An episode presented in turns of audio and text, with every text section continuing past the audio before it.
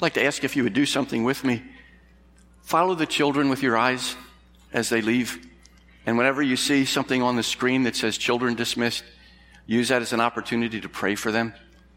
Those impressionable young minds are going right now to be taught God's word, how to worship, how to praise, why to praise, all sorts of great things. So watch them, look at them, and let that be a signal both today and all the time. When the kids are dismissed, they're a part of our body, a very real part. Let's pray for those who are working with them. It's a very, very important, significant ministry. They give up a lot to be able to do that. So uh, let's join in prayer together now before we look to God's Word. Heavenly Father, thank you for the children. Thank you that you love the children and we love to sing Jesus loves the little children. I pray that you would help them now and throughout this entire next year, that they will receive your truth from people who love you and love them. Thank you for that, and thank you that we now can look together to your word. What a great privilege it is for us to do that. We thank you in Jesus' name. Amen. Doing something a little different. You're expecting to turn to Matthew, maybe. But we're going to begin a series of studies in the book of Titus. We're going to take a short break from our study in Matthew. We started a study in Matthew back in February of 2014. So I think you're entitled to a little break from Matthew. Pastor Search Committee actually requested that I spend some time in Titus since it's a book that includes great information about leadership. It's a short letter of Paul to Titus, can be outlined in many different ways, and here is one of those ways. Chapter 1 Qualifications of Church Leaders. It'll help us to know what to look for when we seek to fill two positions on our pastoral staff in the near and the not too distant future. The search committee wanted us to be able to be sure that we know the right people that we're looking for. So the qualifications of church leaders in chapter one. In chapter two, the conduct of church members. So we're going to hear about the qualifications of church leaders. And then in chapter two will be payback time. The conduct of church members. And then chapter three, we will see the character and conduct of leaders and members before the unbelieving world. And it will give us the opportunity to be challenged to reach out into our community and communities together in order to reach them for the Lord Jesus Christ. So before we go too much further, let's read the first four verses that are by way of introduction in Titus chapter 1. Paul, a servant of God and an apostle of Jesus Christ, for the sake of the faith of God's elect and their knowledge of the truth, which accords with godliness, in hope of eternal life, which God, who never lies, promised before the ages began, and at the proper time manifested in his word through the preaching with which I have been entrusted by the command of God our Savior.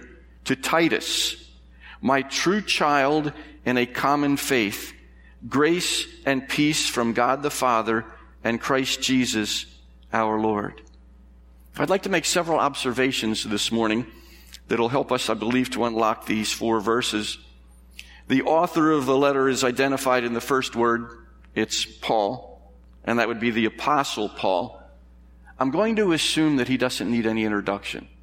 I think we know about the apostle Paul. We could spend months and months and months introducing him but I'm going to assume some knowledge there, and I do want us to, to not spend the, um, the rest of the year in Titus. So, what I'd like to be able to do is simply introduce him as Paul, and then make a few observations. First of all, Paul identified himself in a way that seems remarkably long and formal for such a brief letter, and for a letter to a close friend and colleague. If I were going to email Mickey, who's sitting down here in the first row, I wouldn't say, Dear Mickey, it's Pastor Paul. You know me. Let me tell you where I went to seminary. Let me tell you um, some things about myself. Um, I'm the one that has Connor, the grandchild. I'm the one who has Dawn, the granddaughter. I'm the one who has all of the. I, I, don't have to tell Mickey all of that. I get right to the point and say, Mickey, this email is talk about the uh, basketball outreach. What can we do to help? And uh, that would be a good thing for anybody to email him and say, What can I do to help for the, the basketball outreach ministry? But this seems like this, this formal introduction to a close friend and colleague and protege seems a little bit out of place. But keep in mind, this letter introduces Paul not for the sake of Titus, but for the sake of the believers in the churches in Crete. We didn't read verse 5, but if you look at, ahead at verse 5, it tells us that Titus is in Crete. He has a job to do with the churches that are there in Crete. So Crete becomes something that's very significant to this letter to Titus. Let's locate it. You can see here on the map that Crete is a little island, and you can see from the geography, it's in the Mediterranean Sea. It's southeast of Greece, southwest of Asia Minor, north of Africa, and as you can see, it's running horizontally. It's 160 miles long that way and 7 to 35 miles wide. The churches were new in Crete. Very roughly, they were about 15 years old at this particular point. At that time, all the churches had to be somewhat new because we were in the birth of the church and the church growth. The believers in the churches in Crete were immature. They had to be. They didn't have any choice. And there could have been many congregations spread across that island. There probably were because if you notice in verse 5, appoint elders in every town as I directed you. So as many towns are there, there are going to be churches and there are going to be a lot of them and Titus had his work cut out for him. Paul's introduction would add credibility to Titus' ministry because Paul had a measure of authority that others did not have. And no doubt, you know that a lot of the letters at this particular time were circular letters that were given from one church to another one and passed on back and forth. And this may have been a letter of reference on the part of Paul to give Titus some credibility to these churches that he was going to be working with in Crete as he was going there appointing elders in each one of these particular churches. So Paul's introduction would be something that would be very helpful to Titus and it's something that's helpful to us as well, as we're thinking in terms of what it is that God would have in church leaders. The first thing that he says, he was a servant of God. It's a great way to begin. And when you're looking for a church leader, that's a great place to begin too. A servant of God. Here's a definition that I uncovered that I really appreciate on the word servant or doulos as it is in the Greek language. It is a slave, and of course that means a voluntary slave in this context. One who is in a permanent relation of servitude to another, his will being altogether consumed in the will of the other. And as the apostle Paul says, I am a servant of God. So he voluntarily places himself in a permanent relationship of servitude to God. God's will is what takes precedence. So the will of Paul is being consumed in the will of God. What a great description of those who would be servants of God. And I trust that would be all of us. That's not just for leadership, but that's something that we should be looking for for sure with regard to leadership. Paul also identifies himself as an apostle of Jesus Christ a sent one, a commissioned one, an ambassador, doing the bidding of the one who sends him. And that certainly would gain respect on the part of those people and those elders and those people in the churches at Crete when Titus would go there to be with them. The idea of an apostle is very significant. And I can't go into all of that, but just a few things. The church was founded by the apostles. The apostles were eyewitnesses to the resurrection. Even the apostle Paul was an eyewitness to the resurrected Savior on that road to Damascus. They were chosen personally by the Lord Jesus Christ. They were given credibility by being able to perform signs and wonders and do things that were astounding. The miracles that they did in front of the, the people of that particular time. So the apostle Paul had a huge reputation as an apostle at this particular point already. The apostles would have an eternal place of honor, we read in the scriptures also. And so he was a servant of God. He was a sent one by God or an apostle.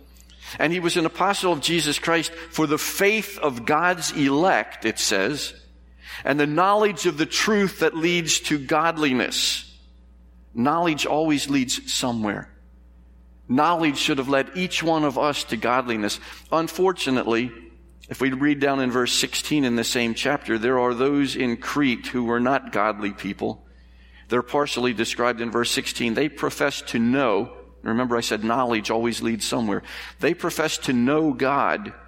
However, that wasn't real knowledge because it didn't lead anywhere. It says, but they deny him by their works. Actually, they're detestable, disobedient, unfit for any good work. Knowledge should lead us to godliness, the knowledge of God's truth. Well, that's observation number one. Observation number two, and we're going to spend a lot of time on this one. Observation number two, the term God's elect has confused many people over time.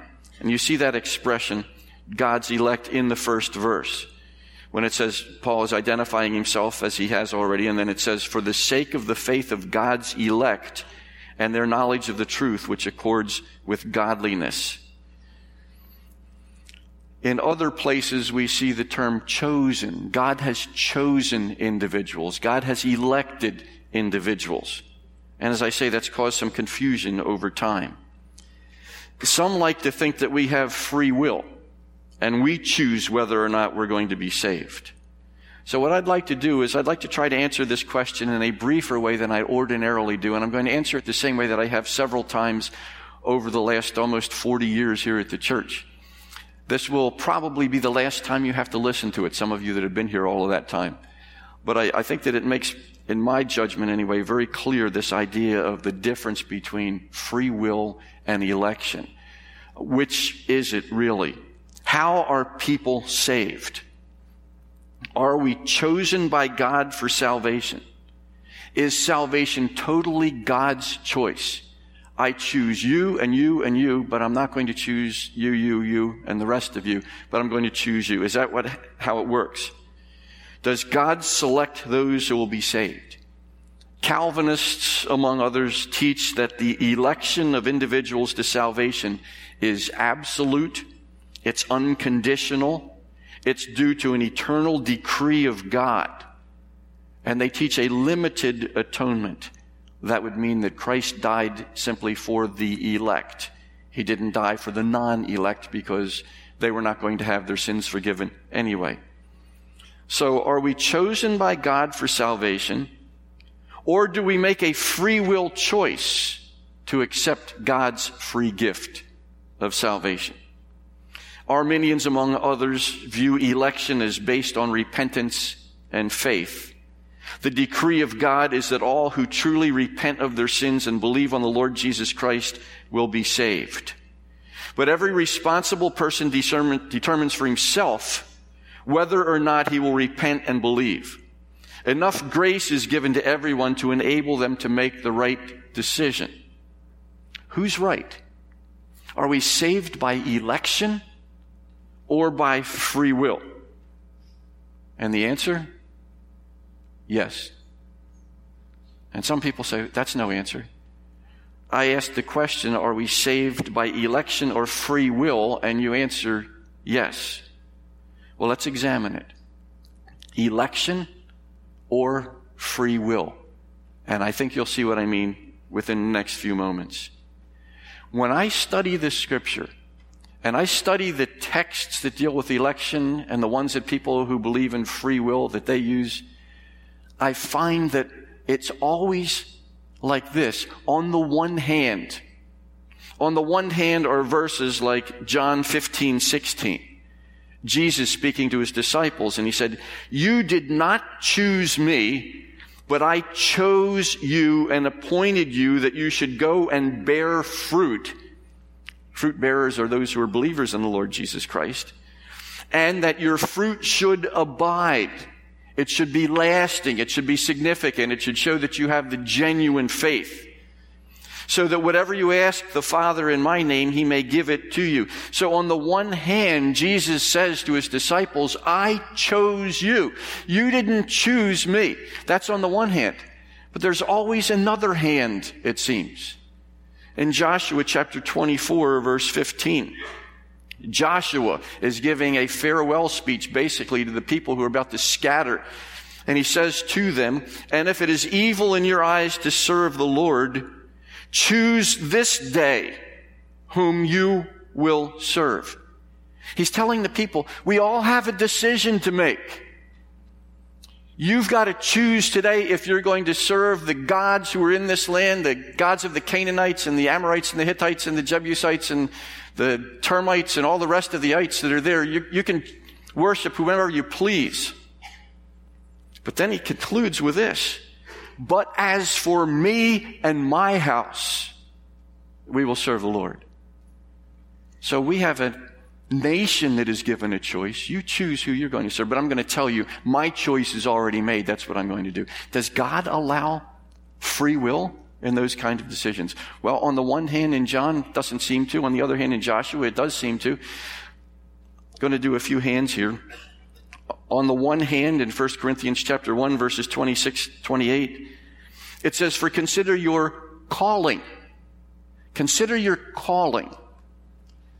Then it says, Not many of you were wise according to worldly standards. Not many were powerful. Not many were of noble birth. But God chose what is foolish in the world to shame the wise.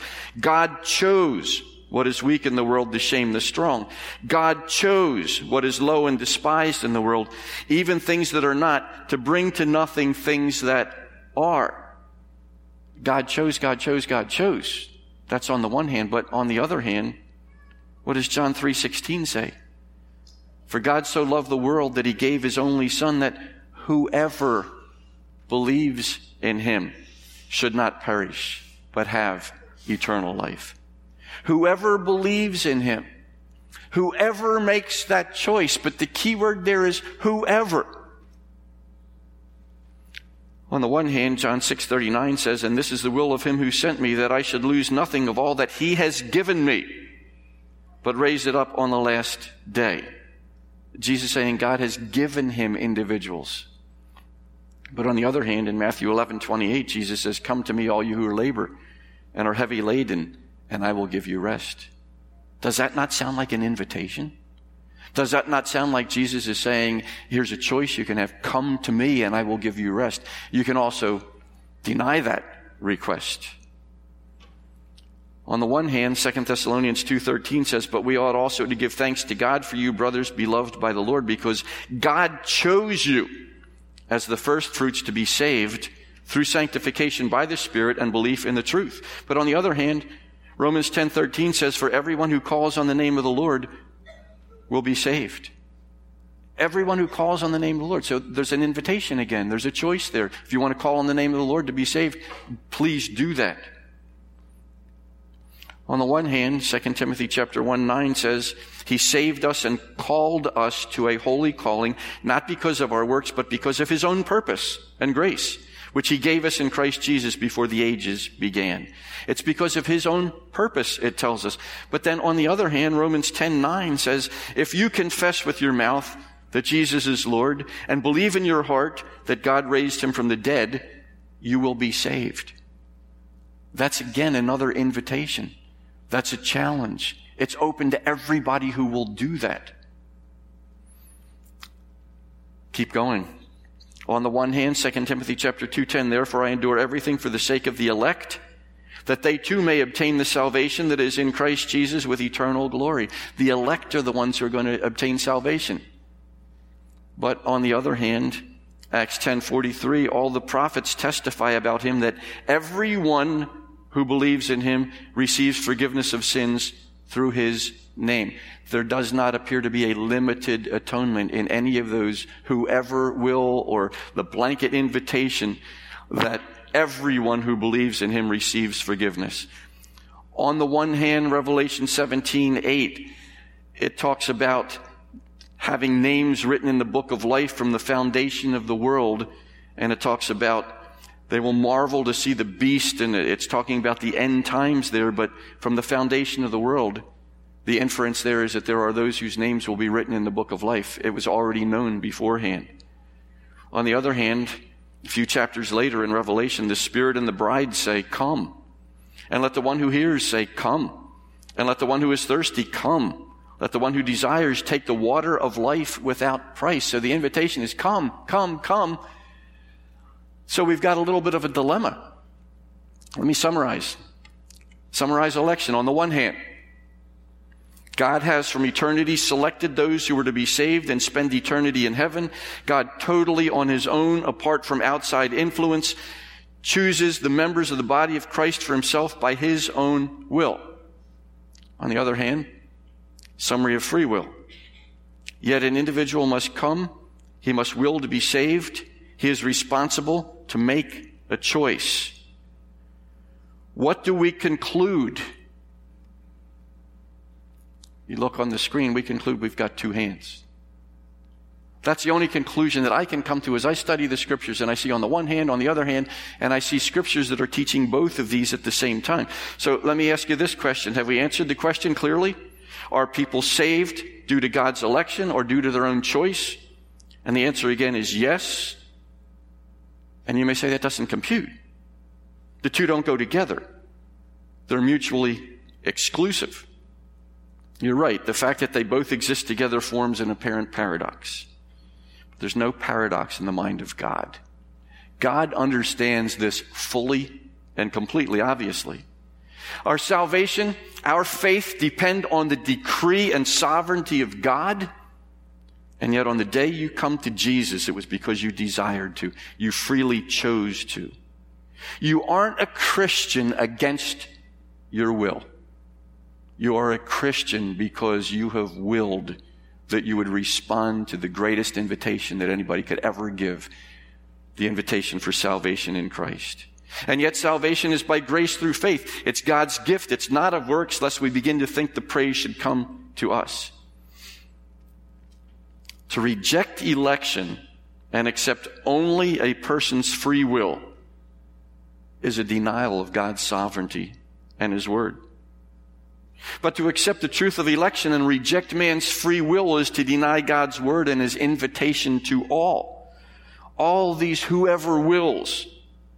It makes a farce of every invitation that Jesus gives us to come to him if in fact only a few are going to be able to do that. So there's a third option besides election and free will. They don't have to be either or, they can be both and. God's election, man's free will existing together. God does the electing. That's his business and only his responsibility. Second Timothy tells us that God knows those that are his. So God does the electing, but we must do the believing. It's our responsibility. We don't have to conclude, well, only the elect will be saved, therefore I don't have to witness to anybody ever again, or the only basis upon my witness will be because I'm commanded to, but it won't do any good anyway. If you're not elect, then why should I bother to do that? For an illustration, look at Romans chapter 13, verse 1. I have it on the screen, but if you want to turn to it, that's fine too. Romans chapter 13, verse 1. Let every person be subject to the governing authorities for there is no authority except from God, and those that exist have been instituted by God. Did you catch that? Those that exist, those who are the governing authorities, have been instituted by God. Every one of our leaders is there because God put them there. Now that's harder to take some election years than it is others in an election, we vote for individuals to be our government officials. Certain people, by their human will, decide to run for office. Others decide to vote for them. The people put them in office. Right? Isn't that right? The people put them in office. They vote for them.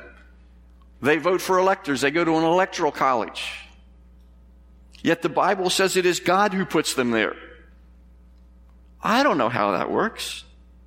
God doesn't cancel our human responsibility. But underneath and above and all around is His sovereignty working His will in human life. So we vote our leaders in and God places them there at one and the same time. There are those that state that the Bible seems to teach election and seems to teach free will for human beings, and the truth is somewhere in the middle. Please understand that's not what I'm saying. The truth is not in the middle, it's at both extremes at the same time. But don't worry about how it fits together, that's up to God. Now, just so that I make sure that you understand what I'm saying here, that doesn't make me a Calvinist, nor does it make me an Arminian it doesn't make me a part of either camp. I prefer to be where I think the Bible is rather than to figure out my beliefs according to a system or to attach a label to it. Observation three. You look carefully at verse two. The faith and knowledge spoken of in verse one rest, verse two, on the hope of eternal life, which God, who does not lie, promised before the beginning of time. And so when we look at that and we see that there, the result is going to be the hope that is there in hope of eternal life, we understand that our hope is not a cross your fingers and hope that it turns out that way. That's not hope in the scriptures. It means we're waiting for the promise to happen in the future, but we know that it's going to happen. It's just deferred. That's why it's called hope. And so here, our faith and our knowledge are resting on the hope of eternal life. Is eternal life a maybe? Is our hope possibly in vain? No, it says eternal life is based on God's promise. He does not lie. This was not an afterthought. It was promised before the beginning of time. It will happen.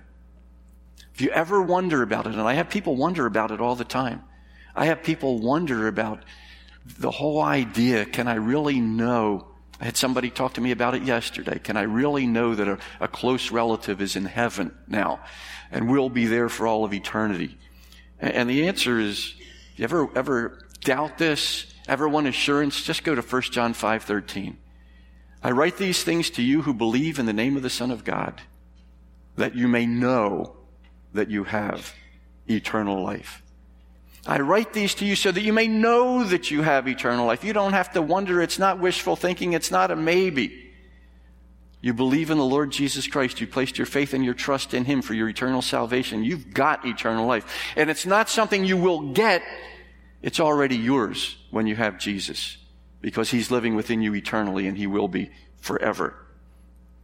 Observation number four. Paul's credibility was also established. Remember, we're talking about him writing to Titus, but he's got this long introduction. His credibility is certainly seen there in this letter of reference that will be used. So Paul's credibility was also established when he referred to the faith and the knowledge that we've just seen rests on the hope of eternal life, he refers to that as something that God brought to light at the proper time through the preaching entrusted to Paul by the command of God our Savior. And that's exactly what verse 3 says. Paul was given an important message to preach. And God's timing is always perfect. At the proper time, it was preached. He's never late. He's never early. And so, as all the Union Church may be looking for leadership, may be looking for a couple of leaders in the, in the future, we're looking for credibility in these individuals. Make sure that the message that is preached is always going to be on the basis of the Word. It's going to be on the basis of the Word, which it tells us so clearly here at the proper time manifested in His Word through the preaching with which I have been entrusted by the command of God our Savior. Never settle for watered down preaching and never conclude that preaching is something of the past. We don't need preaching. And I've, I've, heard this for many, many years. I've heard people say, well, why do we have to have preaching at every service? Why can't we just get together and worship? Maybe you've heard that. Maybe you've said that. Worship comes from the preaching of God's word. Please don't ever settle for anything less than that. And you can see here that Paul believes that this is very, very important. Very important at the proper time, manifested in his word through the preaching with which I have been entrusted by the command of God our Savior. The final observation, observation number five in verse four, you can see as you glance at verse four again, a very close relationship existed between the apostle Paul and Titus. Do you notice what he calls Titus? My true child in a common faith. What that's basically saying, among other things, Titus was led to the Lord by Paul. He was his spiritual son. And Paul wrote to Titus, and this is probably in the fall of AD 63. The reason why he wrote was given in verse 5. We didn't read that officially, but we referred to it several times. He's to go to Crete and he's to appoint elders there. He's helping to get the churches organized. Paul trusted him. That's why he sent him there to Crete. We can see Paul's trust and his love for Titus in the few New Testament references to him. Titus's name does not appear in Acts, but we see it re- see him referred to in several of the letters. And let me, in rapid succession, just go through a couple of the points with regard to him. In Galatians chapter 2, verses 1 to 3. They were still fighting this whole idea about how, how much Jewish you had to be in order to be a true believer. Could you trust Christ and get rid of some of the trappings of being a Jew? Did you have to be circumcised or not? And in Galatians, the first three verses of chapter 2, Titus became a test case. It was almost as if Paul brought Titus as an example of someone who was so exemplary that his failure to be circumcised hadn't hurt him at all. And so even Titus did not have to be circumcised. Why not? Because this was a man of godly character and people would look at him and say, well, if he doesn't have to be and look at the life he lives and look at how he serves the Lord Jesus, then it's okay for us to agree with what the apostles are saying, that we don't have to be circumcised. In 2 Corinthians chapter 2 verse 13, very interesting verse. The apostle Paul was at Troas at the time. And he was at Troas because he says there was an open door for me to be at Troas. There was an open door for the Lord in Troas.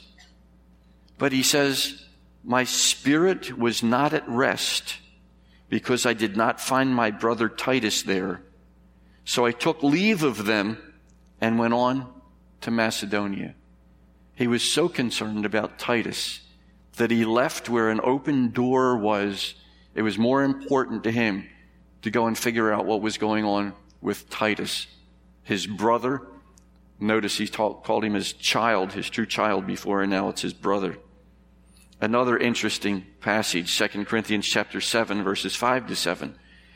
For even when we came into Macedonia, he talked about before about his spirit was not at rest. Now he said, our bodies had no rest. But we were afflicted at every turn, fighting without and fear within. What do you need in a case like that? When turmoil on the outside, fears are on the inside, what do you need? You need maybe somebody to come up alongside of you that you know and that you love and that you trust. And he says this, but God who comforts the downcast comforted us by the coming of Titus and not only by his coming, but also by the comfort with which he was comforted by you, as he told us of your longing, your mourning, your zeal for me, so that I rejoiced still more. So he was comforted because here's Titus. Titus is here to comfort me. But he was also comforted by the fact that the people were comforting Titus because he loved Titus so much that that also encouraged him. 2 Corinthians chapter 7 verses 13 and 14.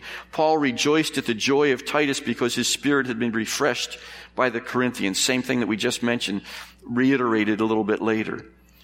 In 2 Corinthians chapter 8 verse 6, we read that Titus is being sent with a money gift for the saints. He's a trusted brother.